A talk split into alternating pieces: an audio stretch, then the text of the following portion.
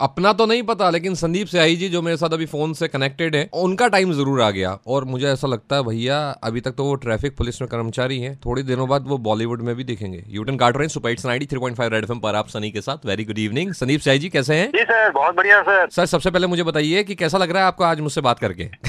मुझे खुशी हो रही है कि मैं जोधपुर के नंबर वन आरजे से मैं ओहो बात कर रहा हूँ। नंबर वन बना दिया आपने मुझे क्या बात है। अच्छा संदीप जी इतना टाइम आएगा मतलब वो जो रैप आपने लिखा है एक बार थोड़ा सा गुनगुना के बताइए। सर ये अपने देश में जो हादसों के शिकार सबसे ज़्यादा युवा हो रहे हैं उसके पीछे कारण है कि जो युवा है वो ट्रैफ़िक नियमों की अनदेखी करते हैं और हेलमेट नहीं पहनते सीट बेल्ट नहीं बांधते रफ्तार ओवर स्पीडिंग एक बड़ा कारण है। तो मुझे लगा कि युवाओं युवा जो है वो गाने को बहुत सुनते हैं। हैं। इसीलिए मैंने गाने के अंदाज में ही एक रैप के माध्यम से सड़क सुरक्षा का संदेश देना प्रयास किया ताकि युवा सुने समझे व्यवहार में लाए और खुश रहे खुशहाल रहे। सर तो जोधपुर वालों के लिए भी वो गाना पेश करें एक बार आप? सड़कों पे जब हम जाते हैं उनसे लोग पूछते हैं तो लोग कहते हैं कि हमसे ना हो पाएगा। हाँ। तो मेरा संदेश यही है कि कौन बोला?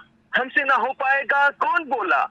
सड़क की सुरक्षा की जीवन की रक्षा की हेलमेट की सीट बेल्ट की नियम अगर अपनाएगा जीवन खुशहाल बन जाएगा। बात मेरी मान सुरक्षा को जान सुरक्षा को जान तू बात मेरी मान। नहीं तो तेरा टाइम आएगा। ट्रेन बुलेट सी बाइक चलाएगा नशे में तू गाड़ी उड़ाएगा तो तेरा टाइम आएगा। सर हॉस्पिटल तुझे बुलाएगा पटिया तुझे लगाएगा।